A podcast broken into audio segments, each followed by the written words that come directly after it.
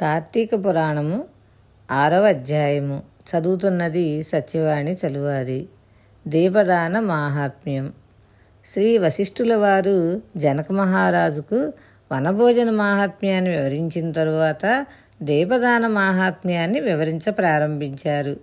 రాజా కార్తీక మాసంలో పాలు పెరుగు వెన్న తేనె వీటితో ఏర్పరిచిన పంచామృతాలతో శ్రీ మహావిష్ణువును భక్తితో అర్చించి పూజించి కస్తూరి గంధం కలిపిన నీటితో అభిషేకం చేసిన వారు పదివేల అశ్వమేధ యాగాలు చేసిన ఫలితాన్ని పొందిన ఉత్తమ గతికి చేరుకుంటారు. కార్తీక మాసంలో ప్రతిదినము సాయంకాలం విష్ణు సాన్నిధ్యంలో దీపారాధన చేసిన వారికి వైకుంఠం ప్రాప్తిస్తుంది. కార్తీక మాసంలో దీపదానం చేసిన వారికి ఉత్తమ జ్ఞానం లభించడమే కాకుండా విష్ణు సాయుధ్యం కలుగుతుంది.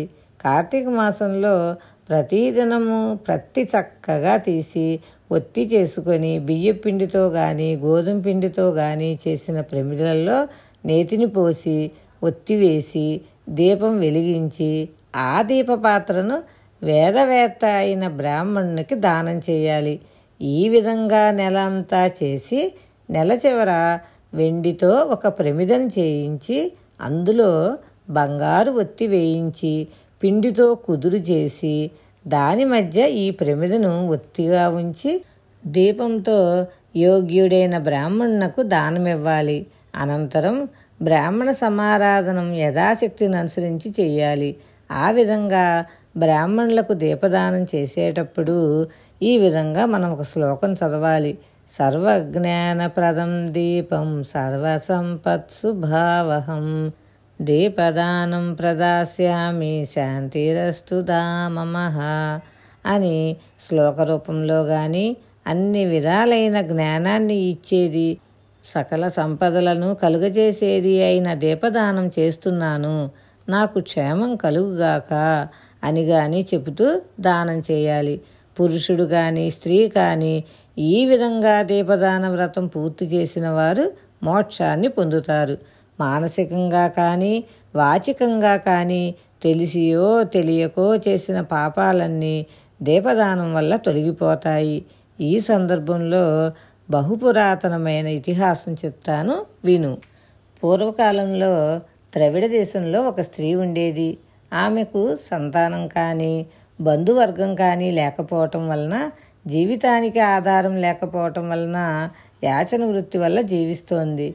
ఆమె ఒకనాడైనా వంట చేసుకుని భోజనం చేసి ఎరగదు. దయతో ఇతరులు వేసిన చల్లండం తింటూ కాలక్షేపం చేస్తోంది. ఇతరులకు వంట వార్పులు చేసి పెట్టడం నలుగు పిండ్లు విసిరి పెట్టడం మొదలైన దాసీ పనులు చేస్తూ ఆ విధంగా సంపాదించుకున్న ధనాన్ని వడ్డీలకు ఇస్తూ దాన్ని వృద్ధి చేసుకుంటూ వస్తోంది.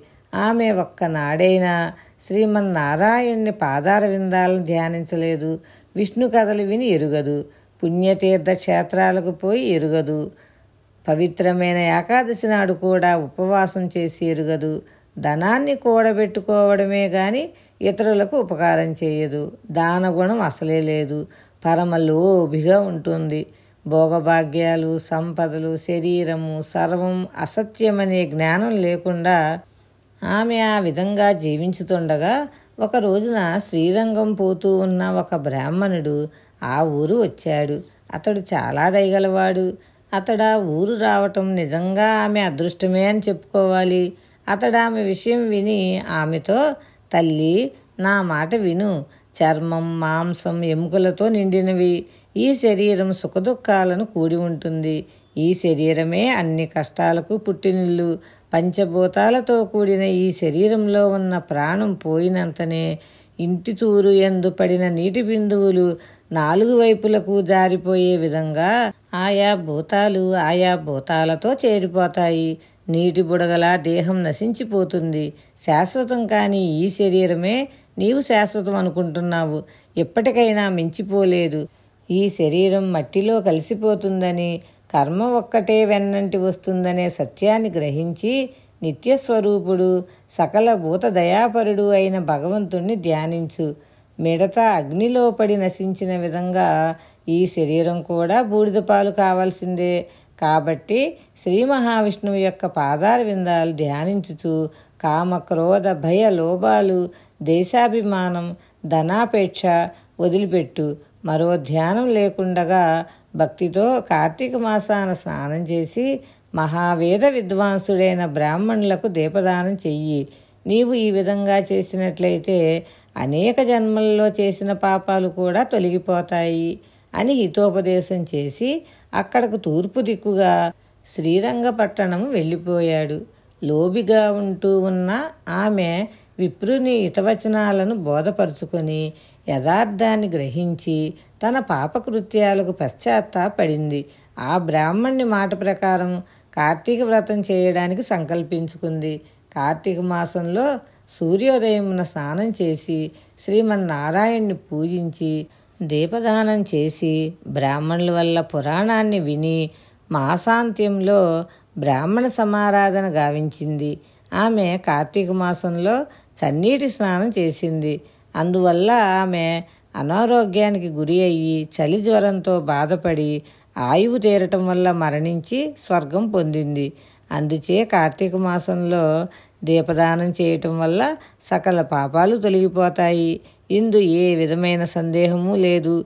ఈ విషయాన్ని నాకు సదాశివుడు పూర్వం వివరించాడు. ఈ రహస్యాన్ని నేను నీకు చెప్తున్నాను. దీపదానం వల్ల సంసార బంధాలు తొలగిపోతాయి. సత్యపదం ప్రాప్తిస్తుంది అని వశిష్ఠుల వారు జనక మహారాజుకు వివరించారు. ఇది శ్రీ స్కాంద పురాణాంతర్గత కార్తీక మహాత్మ్యమందలి ఆరవ అధ్యాయం సంపూర్ణం. ఏడవ అధ్యాయం మాస మాహాత్మ్యం. విధుల వివరణ. శ్రీ వశిష్ఠుల వారు దీపదాన మహాత్మ్యం వివరించిన తరువాత పుష్పార్చన దీపారాధనాది విధులను గూర్చి వివరించ ప్రారంభించారు. శుభం భూయాత్. శ్రీ కార్తీక దామోదర చరణారవిందార్పణమస్తు. భగవద్ అనుగ్రహంతో ఏడవ అధ్యాయం రేపు తెలుసుకుందాము.